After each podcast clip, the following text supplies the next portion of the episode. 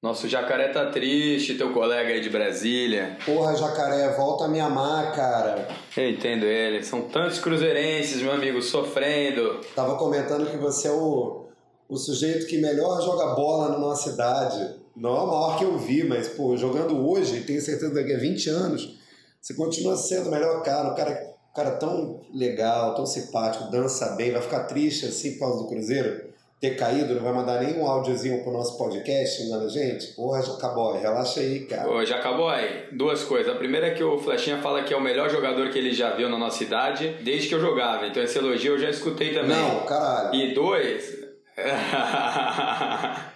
caralho, Jacaré joga muito mesmo. Jacaré joga muito. Tô, tô, tô botando fé, Jaca, até porque eu pendurei as chuteiras. Não, e tem outra coisa também, né? O jacaré tem um tamanho que você jamais teve. Ah, então ele é. Ele é troncudo, ele é parrudo. Não, ele, ele é magro, alto, é, é quase um Euler. Um Euler? Porra, que comparação. Quase um Euler. Corre pra caralho, o cara corre pra caralho. Impressionante. Pode crer. Não, eu pendurei as chuteiras, sou um ex-jogador em atividade. Como o Pato, o Fred, Tô na mesma categoria deles. o Edilson. Edilson tetra rebaixado, hein? Caralho. Caralho, aquela barriguinha. Puta que pariu. Mas, bicho, vamos começar o programa do começo? Vamos. Então, não, peraí, ouvintes. Um, dois, dois três e. Já. já.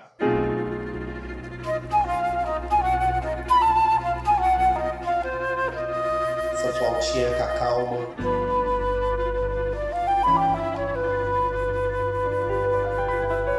Todo flautista ficar puto quando você chama de flautinha. Ah, um coco na praia. Sei que ainda vou. Um dia, Tato, você voltará. Vou voltar para o meu lugar.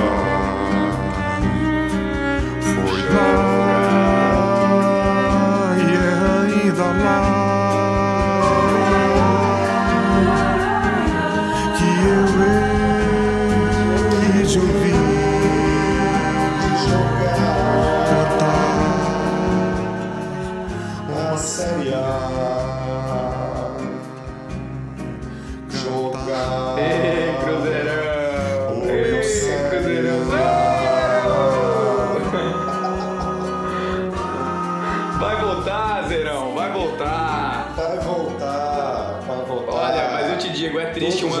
sabemos futebol, que? O Cruzeiro vai voltar. É triste um ano sem futebol. O Cruzeiro vai deitar na Série B, jogando clássicos maravilhosos. Eu posso falar, a chance do Cruzeiro passar perrengue na B não é pequena, dada a, a tragédia dessa queda, hein? Ah, não, é pequeninésima. Isso não vai acontecer. O Cruzeiro vai atropelar e ser recordista de ponto na B.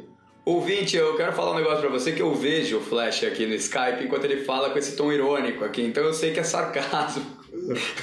Vocês estão fodidos, meu amigo. Esse time é caro pra cacete, os contratos são de longo prazo, não vai dar pra vender o Fred, tem multa rescisória alta. E é um monte de medalhão que ninguém mais quer comprar e os jogadores estão velhos. Tá foda aí, bichão. Briga interna, adiantou cota de TV. Talvez os rebaixamentos seja o mais trágico de todos, hein? É o pior rebaixamento um grande pela situação financeira do Cruzeiro e pela situação da diretoria e pela possibilidade de pessoas irem em cana. Mas ainda assim o Cruzeiro vai subir rapidamente para A e com uma campanha expressiva.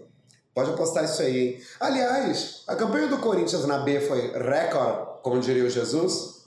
Não, não, foi, não é boa, é recorde. Recorde. É, cara, tinha sido uma campanha muito boa, assim, mas não diria que é recorde. Acho que não. É recorde. Acho que não, mas era uma campanha que sobrou muito, assim, com três, quatro rodadas antes, metendo pra Quimbu, eu lembro, 2 a 0 Um jogo, gol do Douglas e um do Herrera. Eu trabalhei nesse jogo, sabia, cara? Ah, é? Trabalhei nesse jogo com operação do estádio. No jogo da subida. Olha, isso é pé quente pro Coringão. Porra.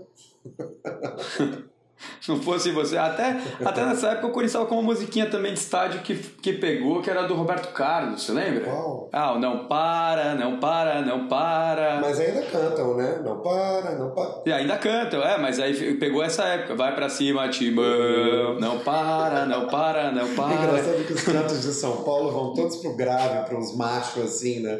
Aqui no Rio é muito É. mais melódico, lá vai pra cima, timão, não para, não para, não para, né? Não para. Não, e, essa, e, e é pior, o pior é que a cada quatro palavras vem Timão, Coringão, é nós, né? Eu... Então você pega uma melodia e. Não, tem uma do Corinthians que eu acho que bonita, assim, que tá comparável melodicamente com uma do Rio, que é o do, do, do Tim Maia, Não Quero Dinheiro. Vou, rezar, vou, vou cantar pro Timão, jogar, canta, canta, vou cantar. Eu te amo, Coringão, eu te quero bem. Aí fica bonito, assim, tem uma melodia. Até parece que. ó,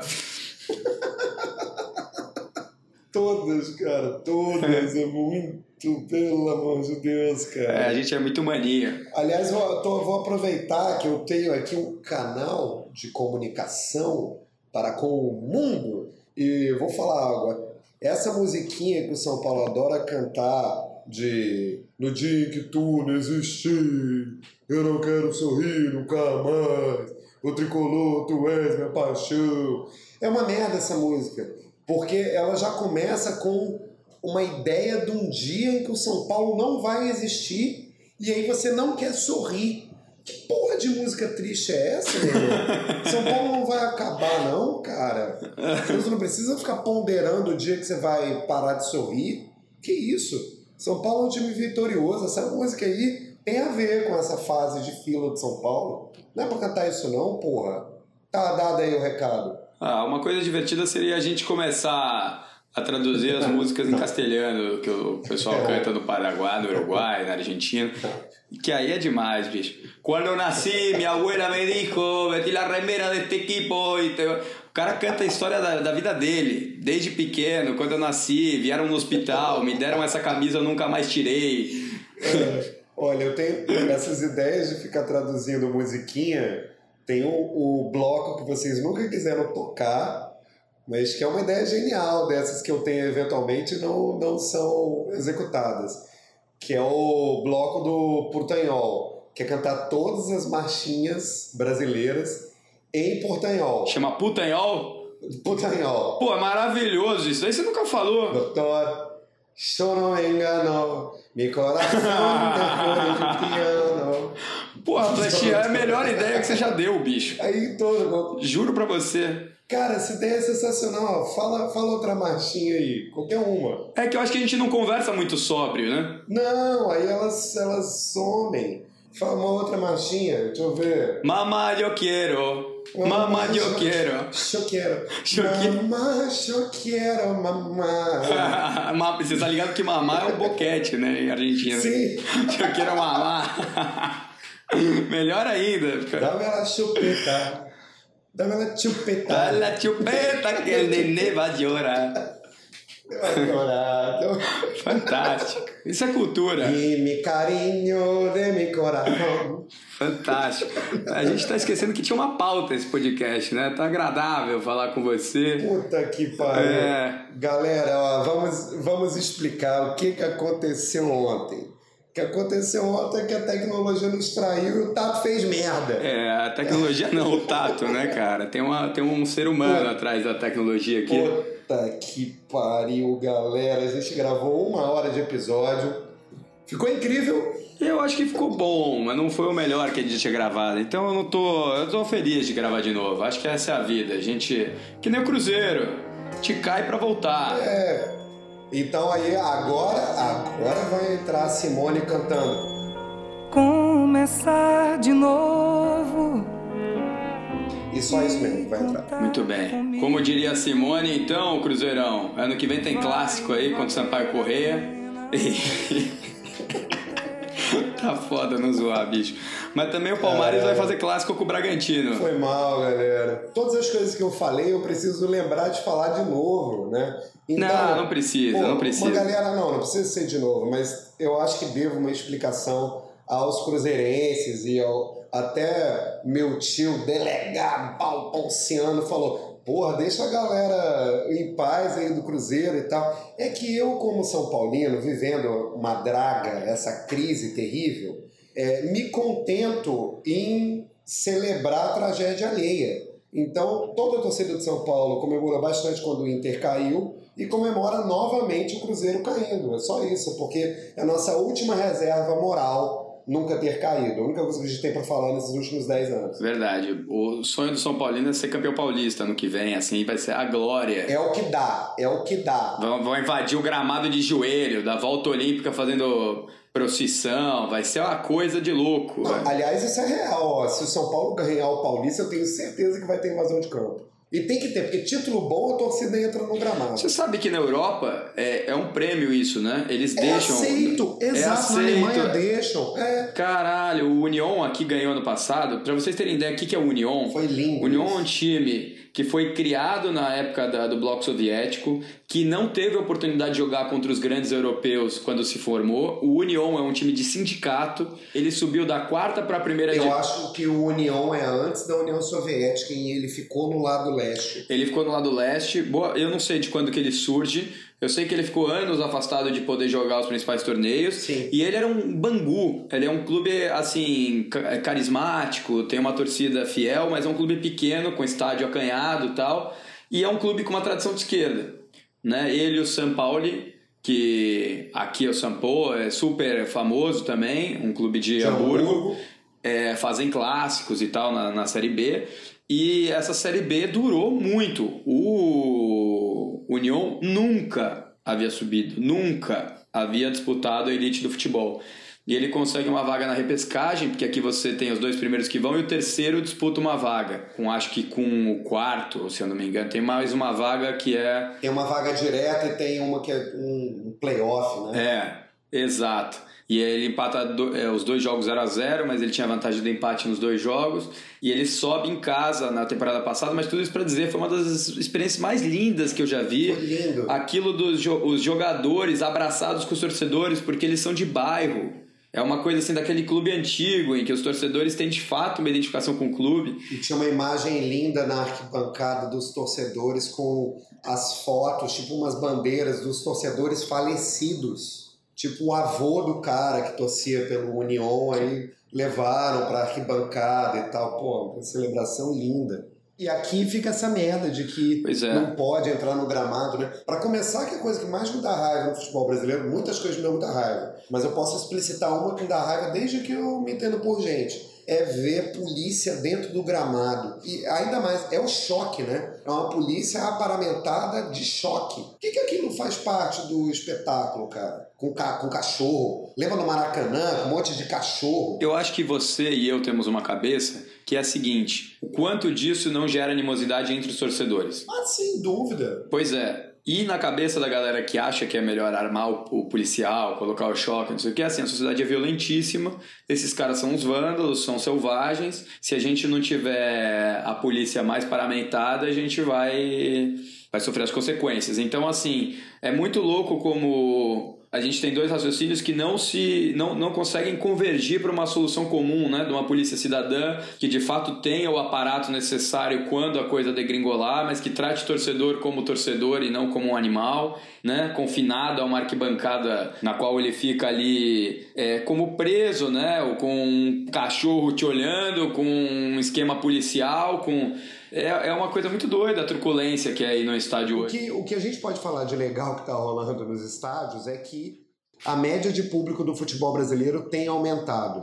Isso é digno de nota, é louvável. A média desse ano foi 21,270, é, só perdeu para a média de 83, que teve 22.952, e finalmente passou uma média de 87. Curiosamente, né? Esses três anos tiveram o mesmo time campeão, Flamengo, que demonstra que o Flamengo leva muito público para os estádios, né? Com os estádios tendo a sua capacidade reduzida, a gente voltar a essa média é legal. Estamos numa trajetória crescente de taxa de ocupação dos estádios. é importante estudar o porquê desse fenômeno e como é que a gente pode fazer para que ele ainda aumente bastante. Né? A gente está com mais ou menos 47% de média de taxa de ocupação no Campeonato Brasileiro Série A, ainda 10 pontos a menos do que é na Itália, que é uma média de público depreciado. Então a gente tem muita margem para avançar. Alguns movimentos legais aí no final do ano, como o Vasco, com 140 mil sócios a mais em duas semanas, ajudam a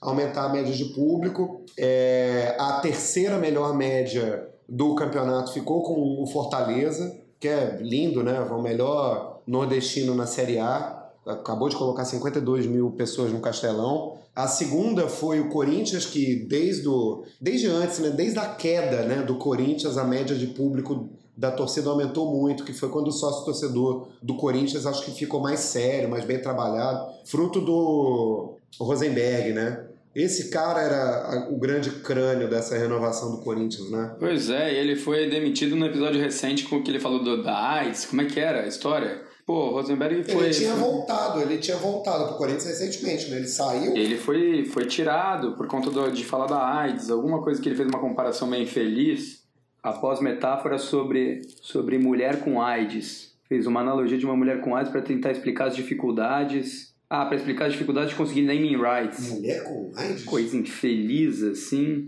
Enfim, era, era o grande cabeça mesmo da, dessa renovação do Corinthians. Até vários clubes copiaram o Corinthians, né, em sequência. Só para completar, ele falava sobre o temor das empresas investir no mercado brasileiro, mesmo em clubes supostamente bem estruturados, né? O apelo da marca Corinthians é tão grande que temos quatro grandes grupos interessados em vir. É mais ou menos. Eles se sentem na situação de estar vendo uma esposa perfeita, com dotes culinários, formada com MBA no exterior, uma mãe de filhos maravilhosos, mas parece que tem um, um teste de AIDS positivo. Como é que eu encaixo a camisinha, como é que eu encaixo a camisinha é o grande desafio, afirmou Rosenberg. Caralho, hein, Rosenberg? Que delicadeza, hein? Tava te elogiando para falar uma merda dessa. Vou nem comentar isso aí, não. Que merda, cara. Pois é, dia 21 de fevereiro. O profissional competente deu essa escorregada aí, né? Depois pediu desculpa e tal. Que canelada. Caneladíssima. Agora, voltando ao papo estádio, Flechinha, já, já embarcando na rodada do Brasileirão aqui, Sim. pra gente não perder o gancho, é, a gente ainda vai falar do Cruzeiro, porque não, não para, né, de... A zoeira never ends, mas, mas a história do, da, da retirada da faixa do Botafogo também, né? Ah, é. O Botafogo levou uma faixa da torcida antifascista, você tava lá, inclusive. A antifascista é, é uma parte da torcida Loucos, que é até um fenômeno interessante de organizada, porque a Loucos, por ter uma pegada não agressiva, de não ser porradeira, de não sair brigando com as outras, tá angariando torcedores mais de boinha de várias organizadas. E é quem faz a festa mais bonita no Engenhão. Pode crer. E aí aconteceu que uma faixa da Botafogo antifascista teve que ser retirada do estádio, na primeira vez que isso acontece, acusada é, pela polícia, né, que ao fazer a retirada, é, chamou o Estatuto do Torcedor, artigo 13A, inciso 10, que aquilo é uma manifestação alheia ao espetáculo. Então, que as bandeiras e faixas têm que ter, tem que ter demonstração festiva amigável. É dolorido isso porque eu, eu repito o comentário que eu fiz outra vez. Porra. Se você partir do pressuposto de que uma faixa antifascista não é amigável ou alheia ao espetáculo, você parte do pressuposto de que ela pode ofender alguém e de que seria discutível um lugar antifascista numa sociedade democrática. E qual é o oposto? E uma sociedade democrática não deveria. É como se eu falasse pela paz ou pela democracia. Antifascismo está nesse lugar. Uhum. O antifascismo é contra a opressão. Enfim, não vou ficar me alongando em relação a isso, mas é para explicar que não faz nenhum sentido você defender é, que aquilo é apologia, uma ideologia, um desrespeito ao espetáculo do futebol, uma manifestação não festiva, sendo que o oposto disso não tem quem defenda ou não deveria ter quem o defenda de forma aberta na sociedade. Então, a retirada de uma faixa como essa, eu acho que é uma violência. Eu acho que a gente está há muito tempo, a gente já falou sobre isso, né? Deixando os estádios mais e mais caretas. E eu sei que é polêmico, porque o policial que vai não está imbuído de uma ideologia fascista, defendendo a ideologia. Muitas vezes ele é, recebe no walk que tem uma faixa que é para ser retirada e vai lá e faz o trabalho dele. Porém, é digno de nota que os estádios estão retirando faixas de conotação política faz tempo, é, e muitas delas de conotação política que deveriam caber num estádio de futebol. Sim. Não estou falando de ah, Bolsonaro 17. Estou falando de paz, democracia, antifascismo. Coisas que eu acho que não deveriam ser disputadas é, dentro de um estádio como manifestação alheia. Não, e, e você não pode nem colocar uma faixa contra o VAR também. Por que, que o torcedor não pode é, se posicionar contrariamente a uma mudança na regra? Por que, que o torcedor não pode se posicionar politicamente no estádio? Quem que define o que, que é lícito é tentar obrigar uma forma de se torcer. Né? Entra na mesma lógica do porquê que tem cachorro e choque no gramado. E agora, já entrando num, num assunto correlato, a merda já está instalada das torcidas únicas. O precedente criado na rodada anterior do Palmeiras jogar sem a torcida do Flamengo em São Paulo, na rodada seguinte foi aplicado para o jogo do Cruzeiro, que jogou sem a torcida do Palmeiras, alegando é, que poderia haver violência, agressão entre as torcidas. Não houve briga entre a torcida do Cruzeiro e a do Palmeiras, mas houve entre a torcida do Cruzeiro e do Cruzeiro. Além do mais, isso gera uma mudança técnica. Os clubes podem começar a pressionar o Ministério Público Estadual para dizer para a polícia que há risco e fazer jogo de torcida única, porque no final das contas o clube quer ter benefício. Não, e a merda aconteceu no Beira Rio também, né? É, briga de torcida do, do Inter. Mas de qualquer forma, o ponto é esse, né? Você acha que você reduz a violência no estádio tirando a torcida adversária e o fenômeno continua. Então daqui a pouco a gente vai ter que proibir torcedor de ir no estádio, né? A gente não vai resolver o problema social na bala. Pois é. Ou definir, ou definir que torcedor, né? O torcedor branco, de classe média alta. É, a tendência já está colocada há anos no futebol brasileiro, né? Sim. O perfil de quem vai no estádio mudou muito. Desde que eu era pequeno até hoje, eu tenho certeza disso.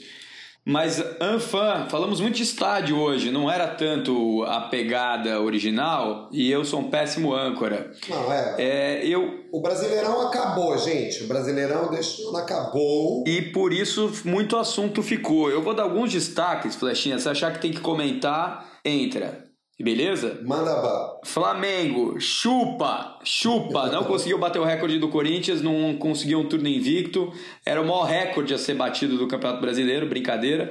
É, a pontuação do, do Flamengo nunca será batida, na minha opinião, 90 pontos em 38 rodadas, é uma caralhada de ponto. Pra você ter ideia, o recorde anterior do Corinthians era de 81, o Palmeiras quase bateu com 80, então assim, é, um, é uma uma façanha mesmo desse time do Flamengo. Pela primeira vez, um time é, reúne nove jogadores dos 11 no, no time da, da, da, da, seleção do campeonato. Oficial da seleção do campeonato, com a qual não necessariamente concordo. É, a gente vai entrar nisso. Mas quase para dizer que a seleção oficial do campeonato é, é o time do Flamengo. Na Palmeiras, o Flamengo virou uma seleção. Celeflá, famoso Celeflá. O Flamengo já teve algumas Celeflás, né? Essa é primeira que dá certo. É, é. Romário estava Edmundo, né? Saudades. É. Agora, o Santos e o Palmeiras ficaram com uma pontuação digna de campeão, né? 77 pontos, é muito próxima. No Flamengo tem algo rápido a comentar. Que o Rodinei joga e sai gol no lado dele. E que o Felipe Luiz, para mim, tá mal fisicamente. Pra cima dele, Salah, Mané e Firmino. Perfeito. É, você vai gorar ou não. É, Fortaleza, que festa linda. Que demais ter Vozão e Fortaleza na temporada que vem. É um privilégio. É, com a permanência do Ceará e a subida do esporte e a queda do CSA, a gente mantém quatro times do, do Nordeste na Série A. É, é menos do que eu acho que seria a representação do tamanho do futebol do Nordeste, mas ainda assim, 4 de 20 já é uma representação razoável. Bahia, Esporte, Fortaleza e Ceará, temporada que vem. Maravilhoso, lindo de ver. Campeonato louvável do Fortaleza e a responsabilidade é mesmo do Rogério Ceni. É, se não tivesse ficado os 45 dias. Que só não foi para Libertadores. É. Exato. Você vai repetir o meu comentário ou eu vou repetir o seu. Alguém repita. Exato, a gente concorda. É isso. Um rendimento espetacular. É o sexto melhor ataque da competição. Fortaleza. E é o 17 orçamento dentre os 20 da Série A. É. Quinta melhor campanha do segundo É turno. espetacular e é um clube que subiu da C para B. O Rogério assumiu no início do ano passado, ganhou a Série B e esse ano ganhou o estadual, E ganhou a Copa do Nordeste. a Lampions League é, e ainda classificou para a Sula Miranda. Existe ventos de que ele vá para o Atlético, mas não me surpreenderia se ele ficasse mais uma temporada no Fortaleza. é. De repente ele pode conseguir beliscar um título sul-americano. Não duvidaria, não. O time é muito bem treinado, cara. Rapidamente falar do Atlético, desmontagem em vista, né, do elenco. Desmonte, desculpa, desmontagem é foda. Desmonte do elenco. Ah, do Santos também. É triste, né, essa realidade de futebol, mas enfim. O Atlético Paranaense perde o Bruno Guimarães, jogador zaço, veio 2017 do Audax, uma promessa, vingou, ídolo da torcida. Um ano e meio ganhou quatro títulos, está sendo vendido para o Atlético de Madrid por 30 milhões de Que euros. sempre contrata muito bem. Todo jogador que o Atlético de Madrid contrata, você pode ter certeza que é uma excelente aposta. Exato. O departamento mágico deles ali faz um- uma boa análise de computador ali para saber quem contratar, porque é impressionante mesmo. E o Santos também que é, segundo o Tostão, né, tinha um time que merecia maior destaque da imprensa nos seus valores individuais, mas a verdade é que eram jogadores nem todos muito conhecidos e eles foram sendo se revelando durante a temporada como grandes jogadores. O Emerson, goleiraço, Lucas Veríssimo e Gustavo Henrique, excelentes zagueiros. O Sanches, uruguaio, Sanches é o cara. Cara. O cara que eu queria no meu time. é, líder de enfiada para gol. Ou seja, ou seja, Santos também passa por um desmonte. A principal figura nesse desmonte que está sendo falada ainda é polêmico se sai ou não é o, é o Sampaoli, que tem proposta do É, o Parmares. Ele não vai ficar no Santos, isso é fato. No Santos ele não vai ficar. A dúvida é se ele vai mesmo pro Palmeiras. Agora, também louvável o trabalho de São Paulo, porque por mais que o elenco do Santos não fosse fraco como a gente imaginava, o Tostão está sempre certo, o time não teria sido vice-campeão se não fosse o São Paulo. Ninguém consegue imaginar que esse time teria esse desempenho. E ainda conseguiu fazer a Vila voltar a ser um alçapão, esmagar os adversários lá, como foi contra o Flamengo. O Flamengo tomou esses 4 a 0 mas não é que já entrou em campo murcho. Até o 2 a 0 o Flamengo estava jogando a Vera. Depois que saiu o segundo gol, aí o Flamengo começou a jogar um pouco mais devagar, Bruno Henrique colocando gelo na perna. Seria Santos o Ajax da América do Sul? Ponto de interrogação, como diria o Alone. Seria, para mim, lembra, lembra o jeito de jogar do Ajax. É, amigo, joga Um leve. time com muita inversão de posição dos jogadores de ataque, zagueiro que vai lá pra frente, bem coisa de futebol holandês, assim, bem divertido de ver esse time do Santos. Não é mais divertido de ver que o time do Flamengo, porque o time do Flamengo faz muito gol, né?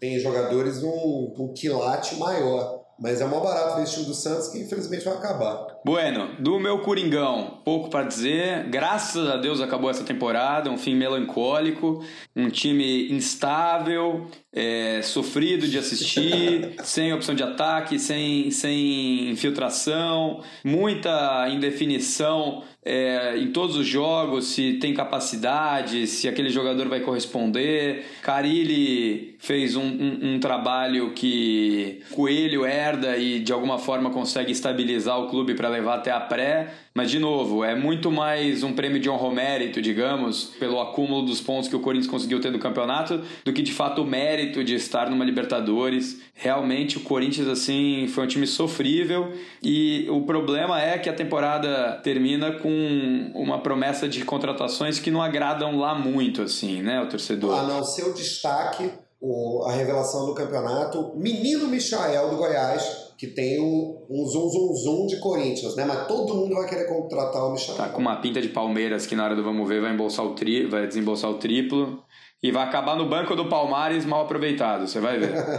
é verdade, bem capaz. de aventado nos bastidores e falado abertamente é o Luan do Grêmio, que eu acho que é, é um, é um bom jogador mais decadente, eu não, não sei, aquelas apostas. Arriscado. Um cara jovem que teve dois anos ruins na carreira, os últimos dois, e parece que ele quebra a night em Porto Alegre. Então, sei não. É, e o Sid Clay, que é bom jogador, voltaria do Dínamo por empréstimo, aquelas coisas, mas nada que anime muito. Manuel volta pro Cruzeiro, coitado. Manuel, o maior homem do mundo. Manuel, zagueiro do mundo. E o Gil tá mantido. Gil Gamarra Negro. O... Eu tenho uma teoria a desenvolver sobre essa mudança que o Corinthians está tá passando. O jeito do Corinthians jogar ficou previsível para os adversários. Isso é o óbvio. Mas também a torcida cansa quando se joga sempre do mesmo jeito e esse jeito, especialmente numa cultura de torcer brasileira, é muito defensiva. O Corinthians joga no mesmo jeito, a gente falou sobre isso há alguns programas atrás. Esse jeitão aí foi o Mano quem fez na Série B. O São Paulo também teve um sistema de jogo que se esgotou porque os adversários também aprenderam a jogar contra aquele time e a arquibancada cansou. Ou seja, o São Paulo com três zagueiros surgiu em 2004, seguiu até 2009 e em 2009 a torcida já não aguentava mais. A torcida, quando o Murici saiu em 2009, também já queria uma, ventos novos, queria jogar com dois zagueiros, achava que o time era exageradamente freio de mão puxado. E, bom, desde que a gente saiu daquela forma de jogar, não encontramos um novo jeito de jogar que nos levasse às vitórias.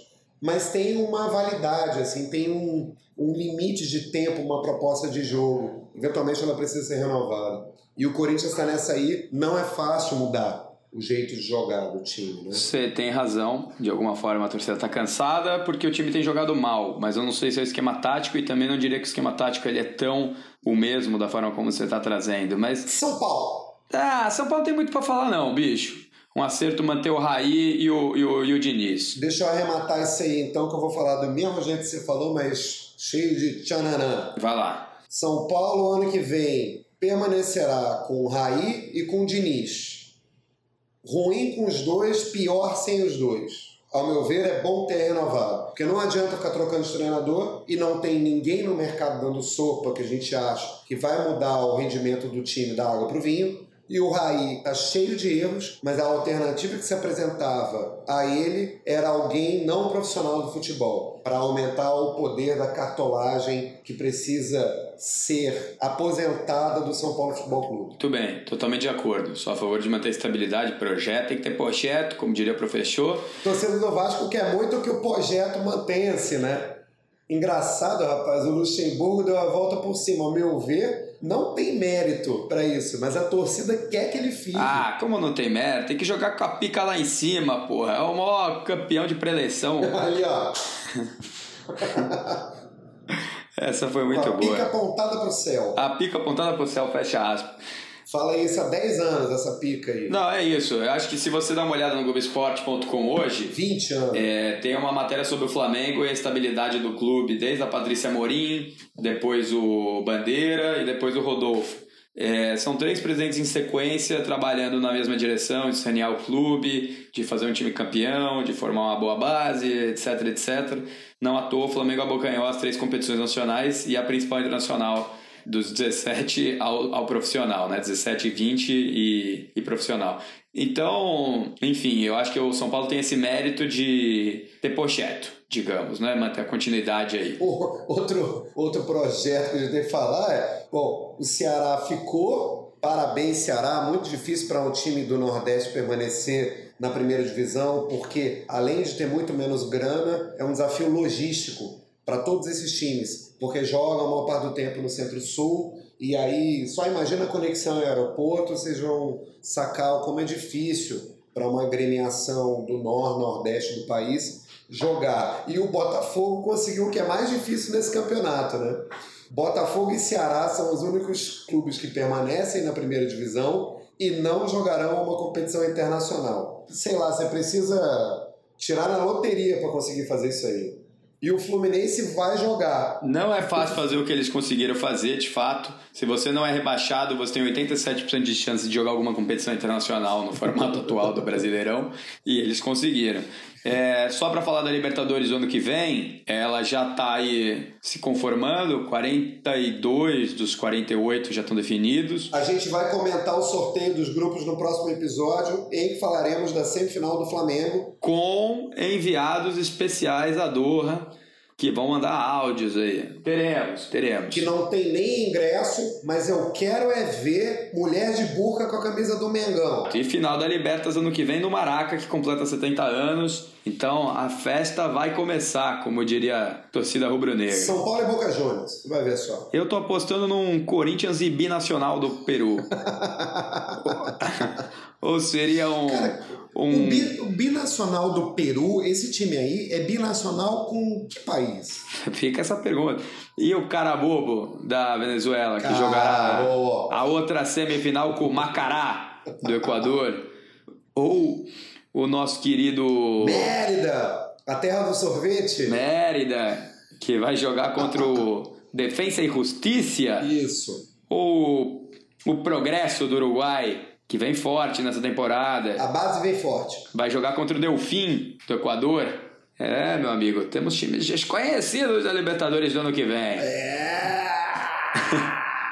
Bom, é, a gente ainda não sabe se todos os paulistas estarão mesmo nela, porque o Corinthians precisa passar da pré-Libertadores. Já caiu uma vez pro Tolima, Tolima Feelings, e esse Tolima Feelings um dia se abateu sobre o meu time e a gente perdeu pro Talheres. Tá vendo? Falou bobagem. Esse ano, foi triste. Time grande não cai, cai. Nunca cairia numa pré-Libertadores. Cai na pré-Libertadores. Você tá vendo? É, mas rebaixado São Paulo nunca será não, bicho. Lamento cortar seu barato. Calma. Isso nunca vai acontecer. Calma, Vamos ouvi. falar da seleção do campeonato e encaminhar pro final? Vamos porque a gente vai fazer nosso bate-bola nesse momento. Vamos lá. O Goleiro. goleiro é o Santos. Pra mim também, Santos do Atlético. Estamos de acordo com isso. Pegou demais. Menção honrosa pro Tadeu, que fez um monte de defesa difícil e é goleiro de time de defesa ruim. E pro Emerson do Santos, na minha opinião. Everson, é Everson. Everson, perdão. Everson.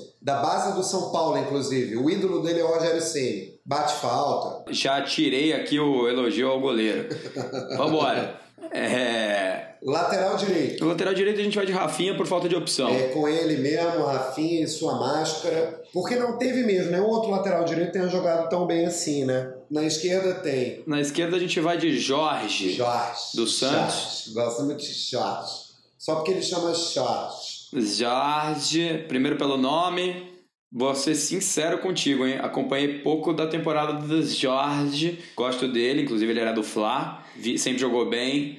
Mas não acompanhei assim pra dizer Jorge, cravar Jorge. Eu teria que fazer uma análise mais depurada aqui. Vi jogar e fala com propriedade. O, o Danilo Avelar talvez concorresse nessa categoria ali, mas a gente não vai falar disso nesse momento. Ah, só um detalhe. Ontem, esse Tato aqui me colocou como lateral direito o Fagner. Ainda bem que hoje ele pensou melhor. Zaga. Zaga, Manuel e Gil.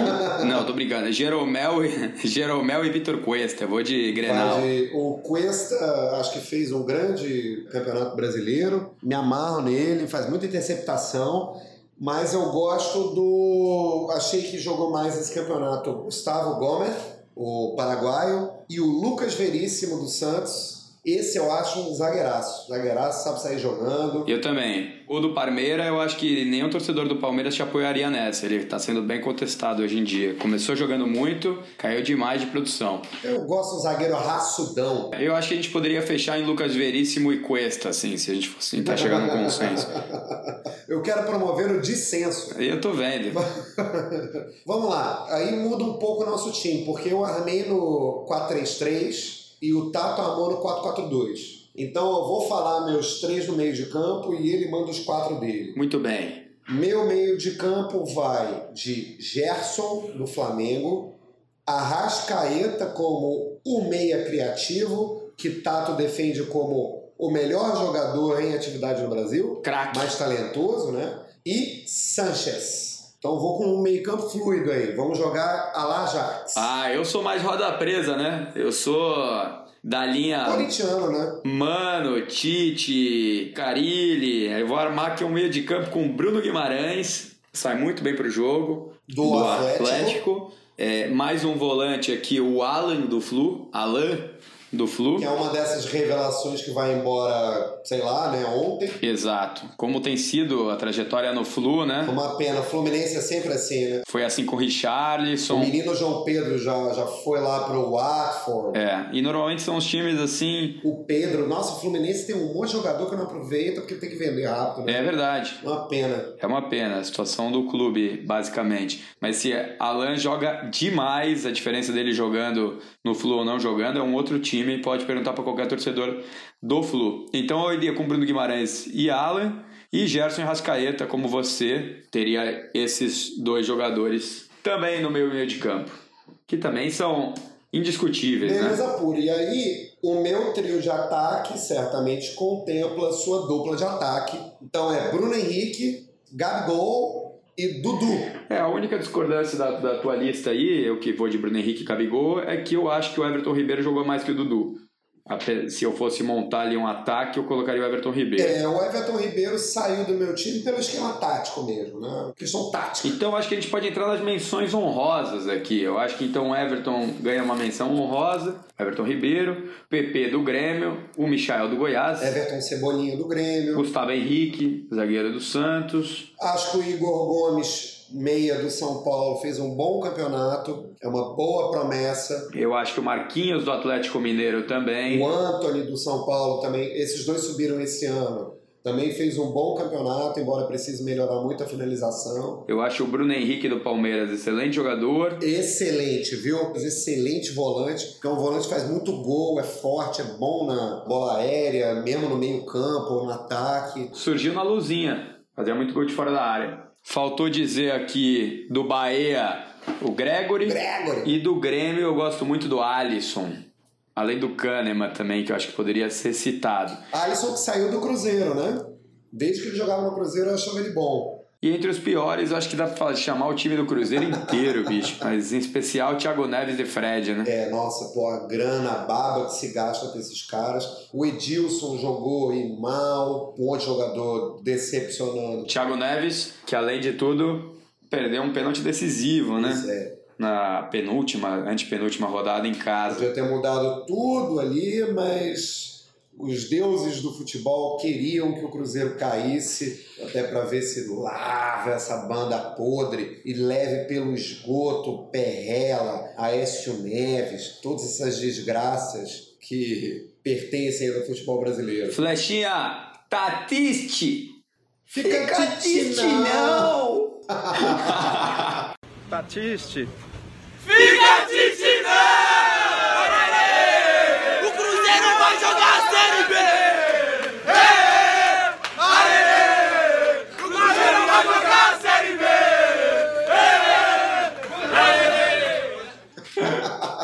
A explicação dessa porra aí, galera, é porque o Cruzeiro lançou um áudio desse sacaneando o Galo quando eliminou o Galo na Copa do Brasil. E aí, ao final do campeonato, os jogadores do Galo fizeram a mesma coisa pro Cruzeiro e aí na China só se fala disso. 打的士，fake dish no。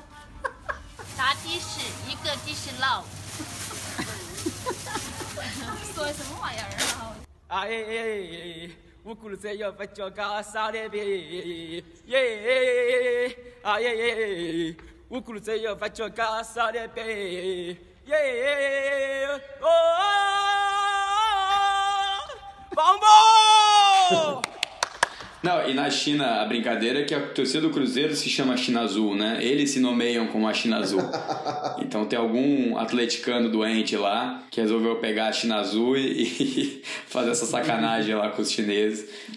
A zoeira never ends. Zoeira never ends. Só pra fechar Brasileirão, bicho, eu queria falar estatísticas, é rápido. Rápido. Goleiro com mais defesas difíceis, Tadeu do Goiás.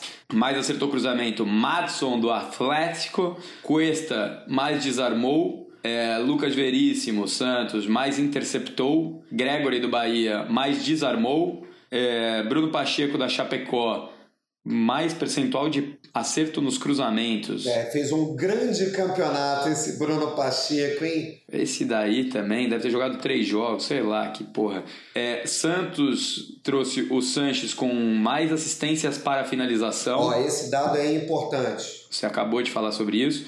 O Alan do Fluminense é quem mais deu passes certos. Quem mais deu passes certos. Gabigol, maior número de gols, evidente. Artilheiro da competição 25. Arrascaeta, mais passes para gol, né? Chamada assistência. Uhum. E o Bruno Henrique é o que mais finalizou certo, né? Não é o que mais fez gol, mas é o que mais bate pro gol.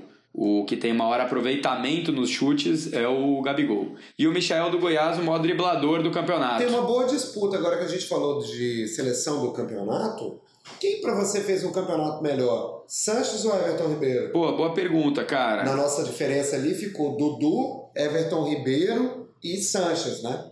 Pode ser para qualquer um deles. Acho que o Sanches jogou mais. Quando você falou Sanches, eu fiquei pensando em colocá-lo na minha lista no lugar do Everton. Mas quando você falou Dudu, aí eu tentei colocar o Everton no lugar do Dudu. Mas se eu fosse escolher em ordem dos três, eu acho que o Sanches em primeiro lugar, o Everton em segundo e o Dudu em terceiro. Uhum. Mas também ali tem uma mistureba que a gente está fazendo de esquema tático, de como todos esses jogadores se equivalessem um para um e depende do, do jeito que o time joga.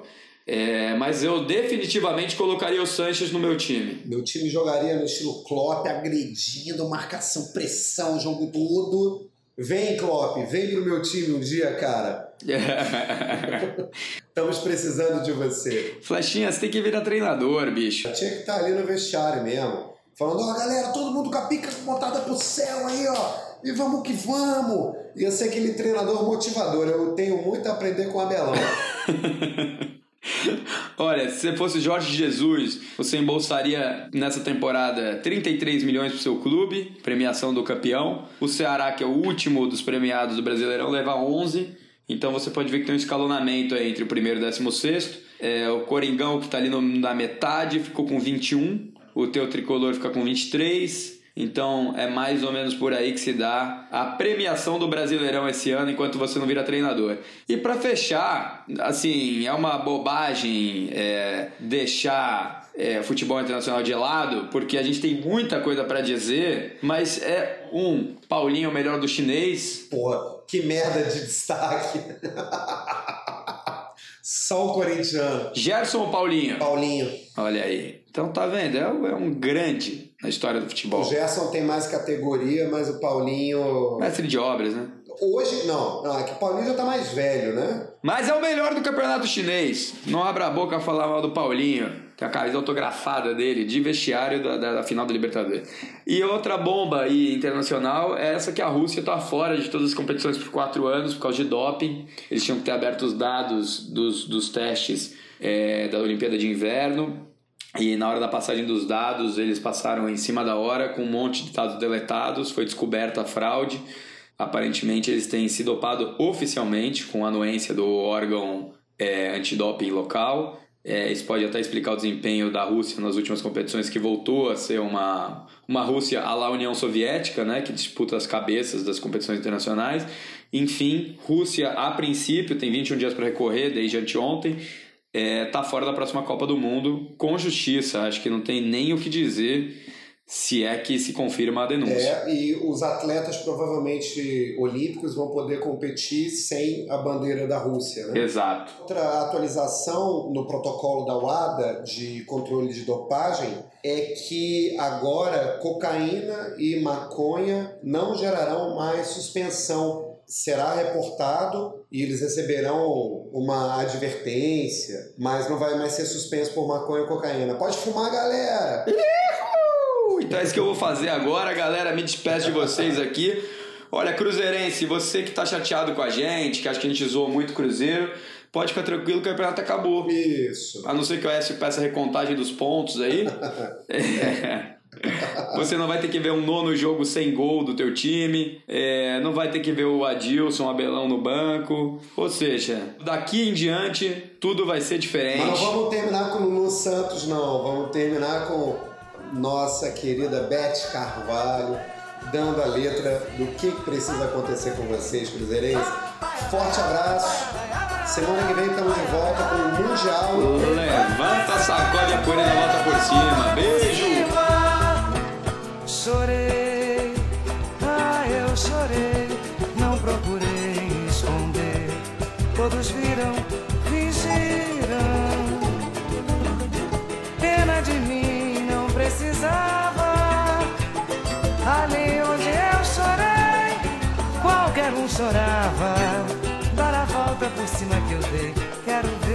andava. Um homem de moral não fica no chão, nem quer que mulher.